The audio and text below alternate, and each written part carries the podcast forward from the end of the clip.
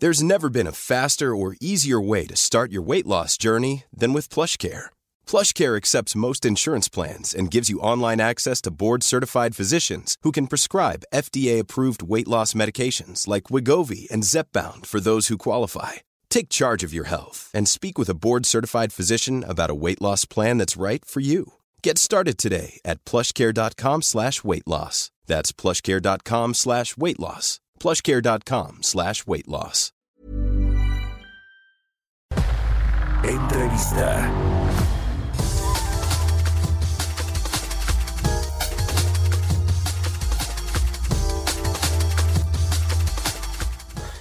Ya estamos de regreso aquí en Bitácora de Negocios. Son las 6 de la mañana con 30 minutos, tiempo del centro de México. Le decía al inicio del programa que ayer el Senado de la República aprobó las reformas a la ley de Banco de México en materia de captación de divisas extranjeras, particularmente de dólares, particularmente de dólares que traen nuestros connacionales que viven en Estados Unidos, los migrantes, a través de estas famosas remesas, 40 mil millones de dólares en 2020 es lo que se estima que habrían dejado derramado los eh, migrantes en materia de remesas, muchísimo dinero. Y bueno, pues eh, se aceptaron las propuestas de modificación de eh, a la ley de Banco de México que pues propuso Ricardo Monreal esta iniciativa que en teoría o más bien ese es el pretexto busca fortalecer la economía de las familias migrantes y no una eh, y bueno pues esto con todo lo que podría representar en términos de riesgo de que pudiera ser dinero que eh, ingrese a las reservas internacionales del Banco de México y que sea producto de actividades ilícitas de lavado de dinero, aunque se supone que en lo que se legisló ayer o en lo que se aprobó en lo general y en lo particular hay una reserva de pues un tema antilavado eh, supuestamente va a tener se va a tener registro claro de cuáles son las empresas que están eh, generando estos dólares eh, y que y que están trasladándolos a la eh, al Banco de México ya le decía que ayer Gerardo Esquivel puso el grito en el cielo, como yo creo que lo piensa toda la Junta de Gobierno del Banco Central. Pero para entrarle al tema, para eh, pues eh, ver otros puntos de vista, me da mucho gusto saludar en la línea telefónica a Amin Vera. Él es director de análisis económico de Black Wall Street Capital. ¿Cómo estás, Amin? Muy buenos días.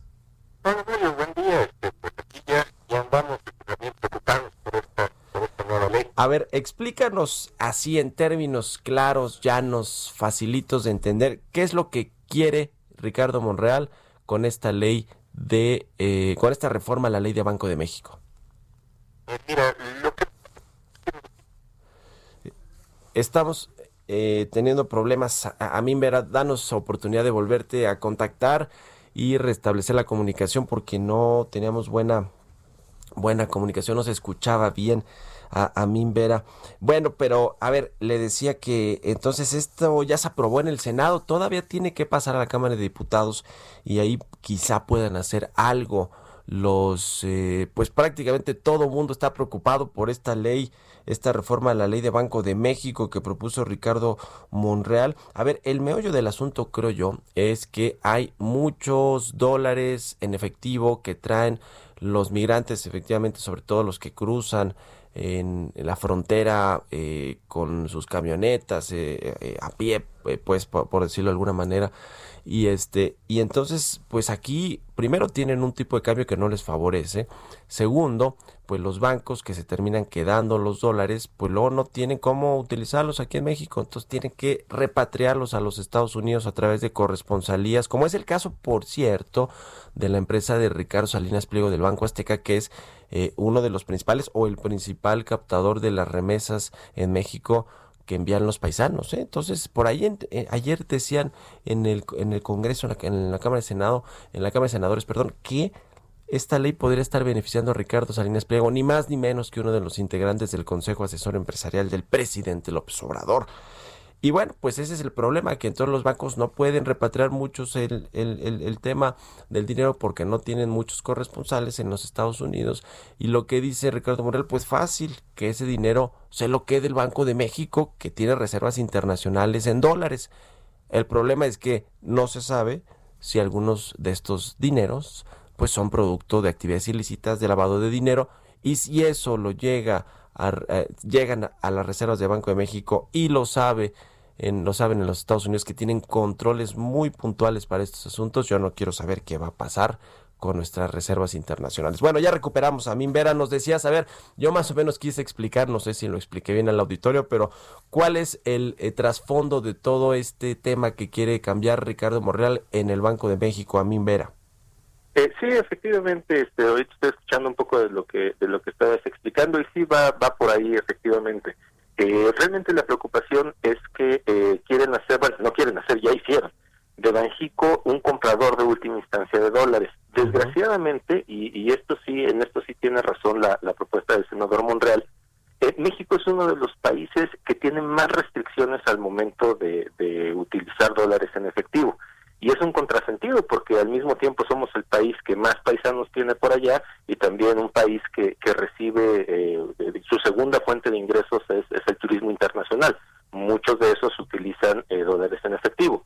Eh, pero pues bueno, desgraciadamente también es cierto que, que no se no se sabe a ciencia cierta qué porcentaje de eso es, es lavado de dinero y bueno, las, las autoridades estadounidenses tienen esa preocupación que es legítima, aunque sí hay que señalar que, que si el, el Departamento del Tesoro y en general las autoridades financieras estadounidenses se pusieran en ese e, e, en ese plan y, con esa intención de fiscalizar cada dólar en efectivo que se mueve en su economía, ellos también tendrían muchos problemas. ¿eh? México no es eh, ni por mucho ni su sistema financiero el que más dinero lava en el mundo.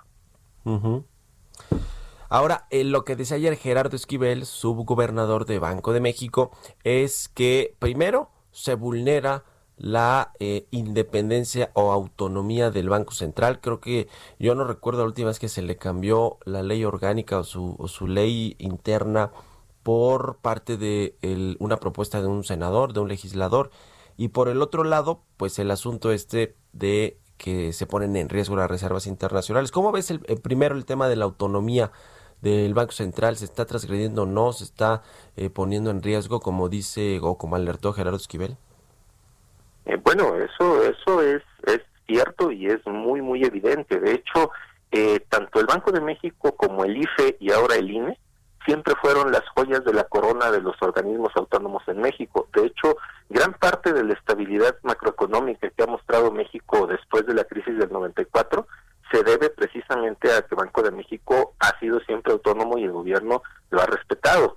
Eh, de hecho, no, no sé si sea si sea muy público, pero por lo menos desde Black Wall Street siempre hemos sido muy críticos de las posturas de, Gerardo Esquivel, porque como subgobernador ha dado muestras de que, eh, vamos, tiene, tiene más incentivos para quedar bien con el presidente que para hacer su chamba como subgobernador del Banco de México, además de que no es ni por mucho el subgobernador más capacitado. Entonces, para, ya para que él sea el que pone el grito en el cielo, es porque sí se está tratando de forzar al Banco de México a hacer algo que no debería, y es claramente un, un golpe contra, contra su autonomía.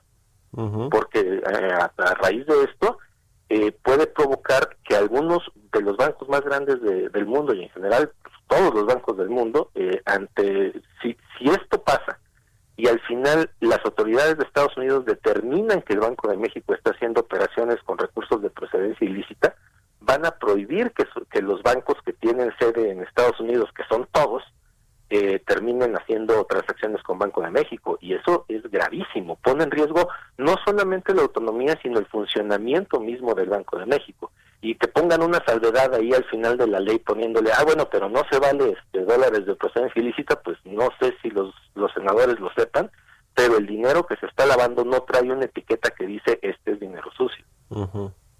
Sí, es muy difícil que aunque haya este candado supuestamente o estas reservas que se eh, propusieron en la Cámara de Senadores ayer por la tarde noche, pues que realmente sean efectivas, ¿no? O, que sean infalibles, sobre todo, porque, a ver, no se permite un error, ¿no? Es decir, cuando haya dinero, producto de lavado de dinero o de otras actividades ilícitas en las reservas del Banco de México, pues ya, sean 100 mil dólares, un billón o 500 millones, eso ya es motivo para que haya una sanción importante y para que se ponga en riesgo tal cual lo dice ayer Gerardo Esquivel las reservas internacionales, ¿no? Que son que son pues el, el, lo que nos da eh, respaldo, ¿no? Eh, eh, certeza también, porque si pasa algo en las reservas internacionales, pues ahí está, ¿no? No, no, no sé cuántos ¿Cuántos miles de millones hay ahí en las reservas? ¿Te, te, acuerdas, Amin? Eh, andábamos arriba, estábamos en máximos históricos, ha caído un poco, pero sí estábamos eh, ya pegándole 150 mil, 150 billones.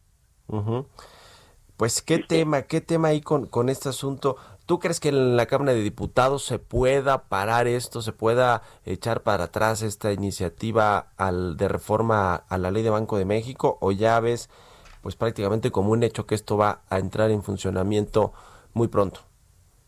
Eh, yo creo que, que no se va a echar para atrás porque, vamos, el, el senador Monreal ha sido la cara visible de, de, todo el bloque de Morena, en donde que además tiene mayoría en la Cámara de Diputados. Sí. Eh, es difícil que lo echen para atrás y de hecho el sistema financiero, los bancos grandes y también los intermediarios como, como nosotros, ya nos estamos preparando para un, un escenario en el que esta ley va a estar ahí arriba como una espada de Damocles, porque, insisto, eh, grandes fondos como HSBC, como eh, Goldman Sachs, como Credit Suisse, también han tenido problemas y han pagado multas, ojalá fueran millonarias por lavado de dinero. O sea, es, muy difícil pararlo.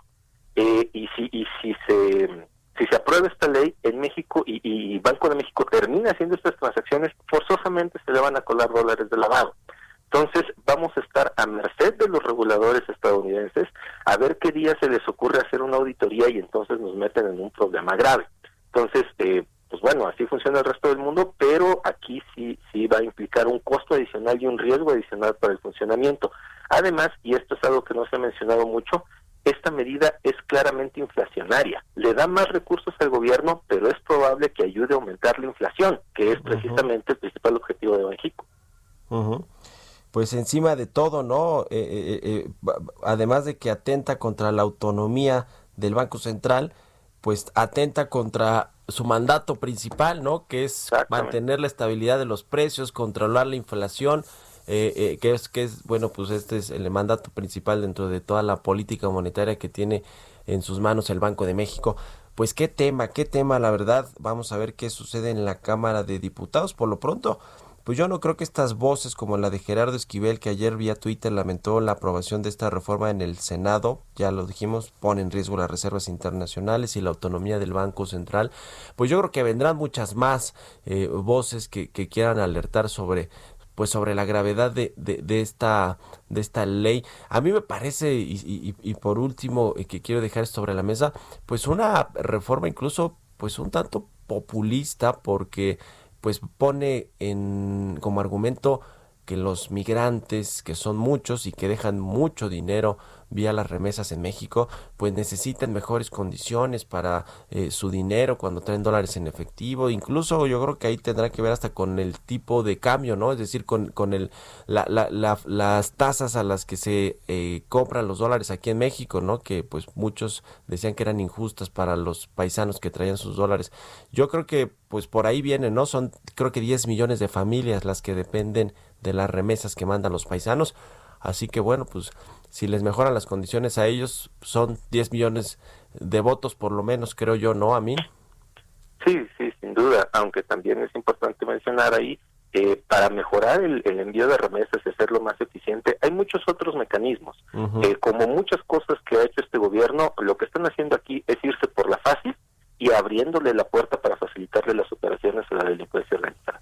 Ese es el otro tema que, que, que, que, es, que es muy delicado, ¿no? O sea, la, la, el crimen organizado, la delincuencia organizada, que de por sí ya tiene muchísimos recursos para operar en el país, el narcotráfico, pues no se, no se diga, y tenemos a, a los a multimillonarios hasta de Forbes, ¿no? Llegamos a tener con, con, con Joaquín Guzmán Loera. Eh, y, y, bueno, pues si ya tienen ese poder económico, con estas facilidades, pues se van a poder blanquear más rápido y más fácilmente el dinero producto del narcotráfico. En fin, es todo un tema, ya veremos qué sucede. Muchas gracias por ayudarnos a, analizar y a entender este asunto. Amin Vera, director de análisis económico de Black Wall Street Capital, México, por haber estado con nosotros. Gracias, buenos días.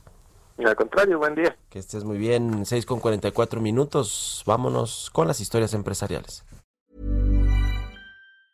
Hi, I'm Daniel, founder of Pretty Litter. Did you know cats tend to hide symptoms of sickness and pain? I learned this the hard way after losing my cat, Gingy. So I created Pretty Litter, a health monitoring litter that helps detect early signs of illness by changing colors, saving you money and potentially your cat's life. Pretty Litter is veterinarian developed, and it's the easiest way to keep tabs on your fur baby's health right at home. Go to prettylitter.com and use code ACAST for 20% off your first order and a free cat toy. Terms and conditions apply. See site for details.